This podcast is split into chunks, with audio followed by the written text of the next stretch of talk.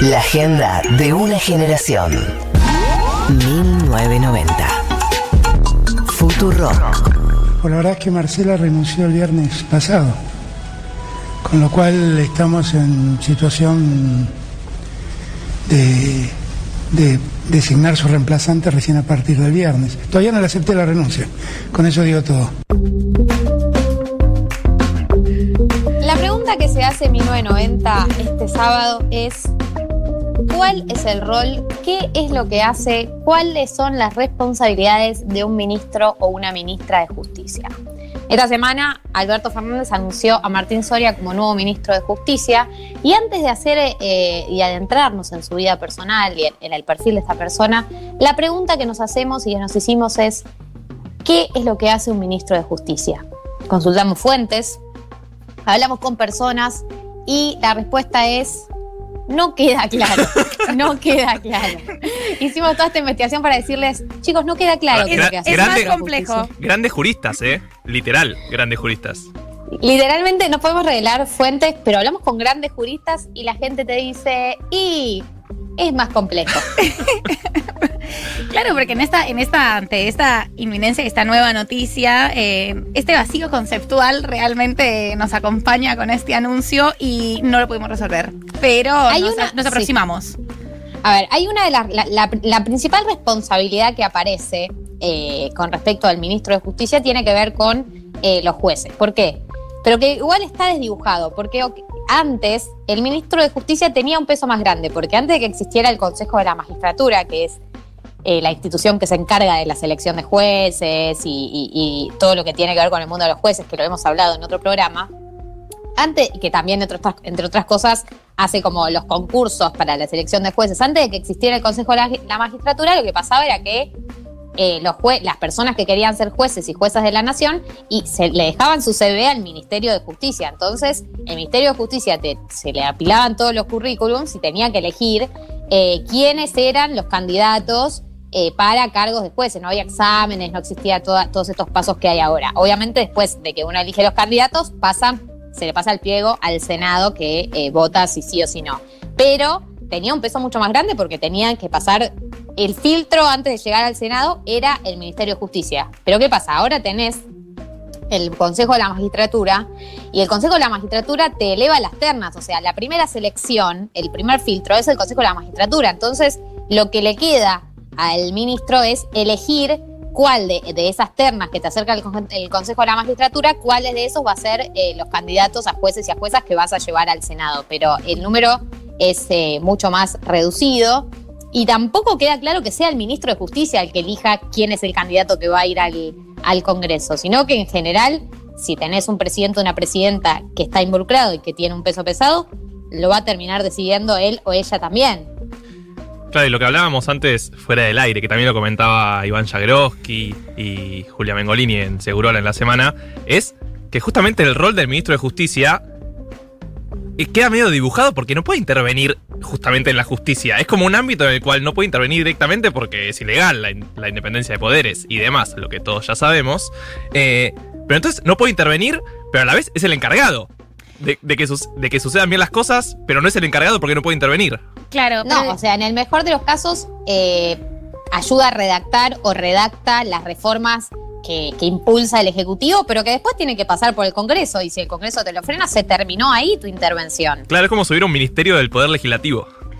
Es el, Es medio eh, extraño. es el que tiene igual, eh, pero es lo mismo, como eh, funciones no claras, eh, la relación institucional eh, del Ejecutivo y la Corte. Como eso le compete al Ministerio de Justicia, que básicamente también es lo que le compete al presidente. Esa relación estará dictada por el vínculo que tenga el, el Ejecutivo en ese momento con la Corte. Claro. Y mucho más le compete la relación del Ejecutivo con el Poder Judicial a los operadores judiciales. A ellos sí que les compete esa relación, digamos, la verdadera relación, los verdaderos hilos, que son estos operadores judiciales, que conocemos los nombres, Angelisi, Olmos, que son atemporales y trascienden los ministerios y los gobiernos, por lo menos ahora, antes no era tan así, me decían.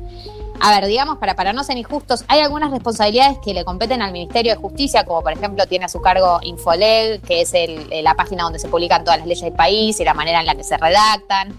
Tiene a su cargo el registro de las personas, regula la, IG la IGJ, que son todas las sociedades comerciales o las más importantes del país, el registro de la propiedad, el sistema penitenciario, que una, me, me comentaban es, eh, el sistema penitenciario también tiene su autonomía. Hay ministros que quisieron tener una presencia más grande, hacer una reforma, pero en el caso de que no decidan intervenir de manera clara y concisa, tampoco tienen una presencia tan grande en el sistema penitenciario. Lo, lo que pueden llegar a hacer es, por ejemplo, tenés un problema de superpoblación en una cárcel y el ministro de Justicia puede ofrecerte las cárceles federales para descomprimir, por ejemplo. Claro. Eh, y otra de sus eh, eh, responsabilidades es que tiene un presupuesto para ayudar a las justicias provinciales.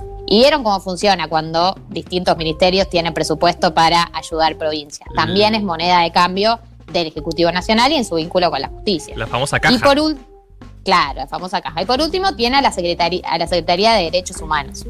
Sí, digamos que le corresponde eh, todo el tema de derechos humanos en la administración pública, como la transversalización de derechos humanos en la administración pública. Mm. Pero, o sea, el discurso con el que llega Martín Soria y el discurso de Alberto Fernández de hacer una reforma judicial, todo lo que implica esa reforma judicial, no forma parte de las atribuciones del ministro de Justicia. Entonces, si van a llevarla a cabo, eh, su rol va a tener que ver más con la redacción o la formulación de ideas que con la ejecución de esas ideas.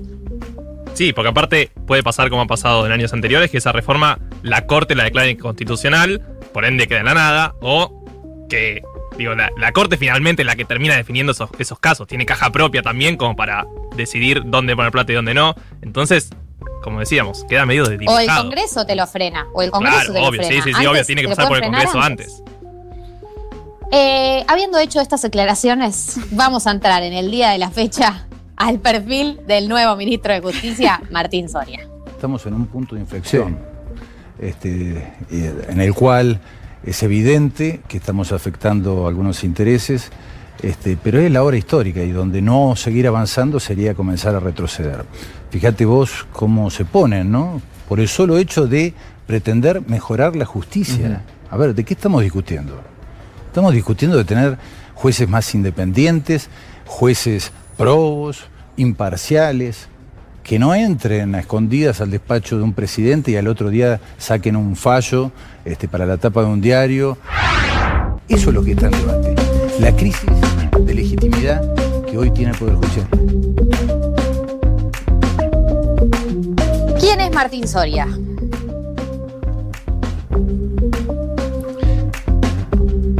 Martín Soria es hijo de un ex gobernador, que nosotros, los jóvenes, tal vez no los conozcamos tanto, pero se llama Carlos el Gringo, se lo conocía Soria, que eh, ya hemos contado acá alguna vez la historia familiar, fue electo gobernador eh, y a los 20 días casi, 21 días. 21 días, el primero de enero, después Gobernador de de, Río Negro. Gobernador de Río Negro, perdón. Después de. Bueno, a los 20 días de asumir, eh, fallece justamente porque su esposa le dispara en la cara. Su esposa también la madre de Martín Soria, el hoy ministro de, Justicia. Así que no fue tan gobernador porque, como decíamos, tuvo 20 días en el puesto y termina asumiendo Beretilnec. Este Carlos, el gringo Soria, su padre, eh, había sido. Había sido intendente de General Roca bastante, que fue después donde también se, se desarrolló la carrera de Martín. eh, y había estado también en la CIDE, llegó, llegó a ser jefe de la CIDE en el gobierno de Eduardo Dualde. Claro, así como lo habíamos contado en su momento, esa tragedia desencadena también como una, una revuelta política en Río Negro, porque en ese momento se suponía como hay, existe la posibilidad de que vuelvan a llamar a elecciones, se decide que va a ser Veterilnec. eh, y eso deja a los Soria un poco afuera del juego político de Río Negro durante muchísimo tiempo, de la posibilidad de la gobernación. De hecho, o sea, también lo que pasa es cuando llega Soria a la gobernación de Río Negro, venían de 26 años de radicalismo, era la llegada del peronismo a Río Negro, era todo un evento para el peronismo.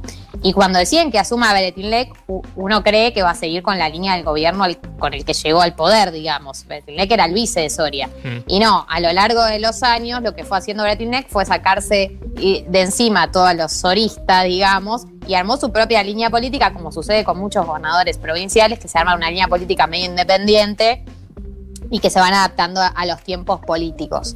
Entonces, desde, desde entonces, Bretinec medio que hizo su propio camino y eh, Martín Soria y su hermana María Emilia continuaron la carrera política dentro de Río Negro, eh, independientemente del gobierno que desde entonces gobierna, porque recordemos que desde entonces Bretinec fue reelegido una y otra vez. Eh, Martín Soria, sí, fue legislador provincial en Río Negro eh, y fue intendente de General Roca entre 2011 y 2019. Él es abogado, eh, estudió en Buenos Aires y mientras cursaba la carrera tuvo un cargo en Comodoro Pi.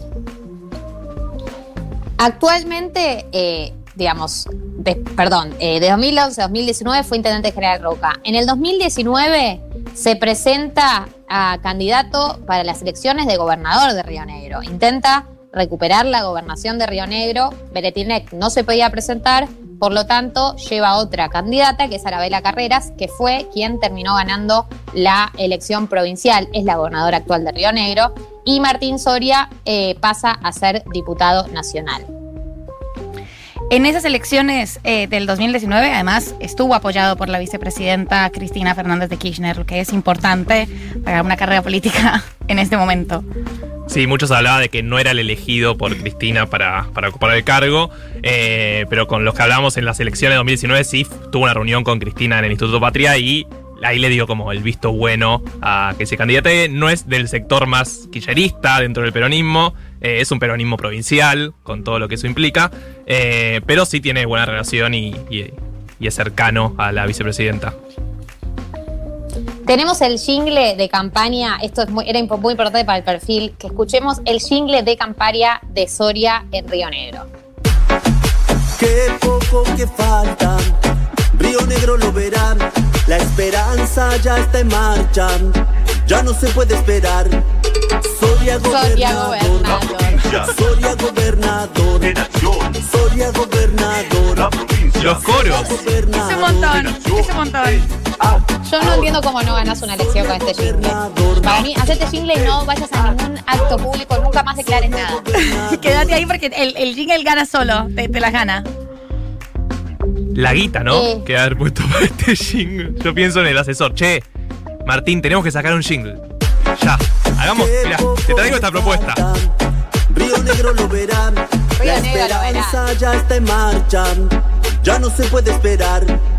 Soria gobernador, gobernador. Soria gobernador, Soria Bien, gobernador. eh, contra todo pronóstico, a pesar de este jingle, bueno, como decíamos, Soria eh, no, no ganó la gobernación de Río Negro, eh, es diputado y levantó mucho el perfil en los últimos meses y en el último año eh, por haber hecho la denuncia de que eh, el juez Hornos había visitado eh, a Mauricio Macri durante su presidencia. ¿No? En ese perfil, claro, en este perfil político está ahí como tiene buen vínculo con Cristina, también con Alberto, no es eso, como decía Marta, no es una línea dura camporista, pero sí es medio funcional como esta imagen de frente de todos, de, de apertura, diálogo y consenso y coso un poco. Sí, y un discurso muy fuerte contra el lofer. eh, que es, es un poco lo que decíamos antes, digo. ¿Cuál va a ser su rol como ministro de Justicia? Habrá que ver, porque seguramente quede un poco dibujado, porque el rol en sí está dibujado, no por la persona. Pero llega con un discurso bastante anti-justicia federal, digamos, que es algo que circula en Sí. círculos, no necesariamente solo Esto. kirchneristas. Eh, a Comodoro Pri le dice, a Pi le dice Comodoro Pro, tiene toda una línea muy similar con respecto a, la de Alberto y a la de, y aparte de Cristina también, y creo que por eso también lo eligen, porque es una persona que no es ni full cristinista ni full albertista, sino como un punto medio entre ambos y una convivencia entre ambos, que es las críticas al, al Poder Judicial. Eh, yo creo que, sí, que el rol va a tener que ver por ahí más con la reacción y el impulso de todos estos proyectos de reforma judicial y que las limitaciones que hay que tienen que ver con eh, las limitaciones que te puede poner el Congreso, las limitaciones que te puede poner el mismo Poder Judicial, las limitaciones si llega a llegar a la Corte Suprema y lo quieren declarar inconstitucional, eh, tienen que ver también con el poder que tiene un gobierno para llevar a cabo reformas, no el poder de una persona, sino el poder político, los consensos, a veces el tiempo histórico incluso también, ¿no? Pienso en que de nuevo se vuelve a presentar este proyecto para que los jueces o los integrantes del Poder Judicial paguen ganancias. Recordemos que pagan ganancias los que entraron desde 2017, pero del 2017 para atrás no.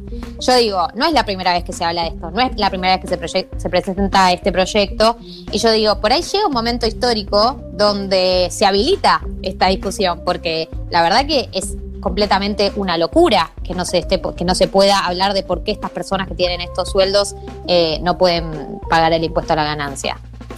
Claro, hay un sentido común como circulando bastante y una sensación que lo dicen incluso bastantes juristas de hay que empezar a, ver cómo vamos a hacer con el Poder Judicial y con las fallas del Poder Judicial, pero sabemos que no es fácil hacer una reforma judicial, sin embargo es parte un poco de esa intención.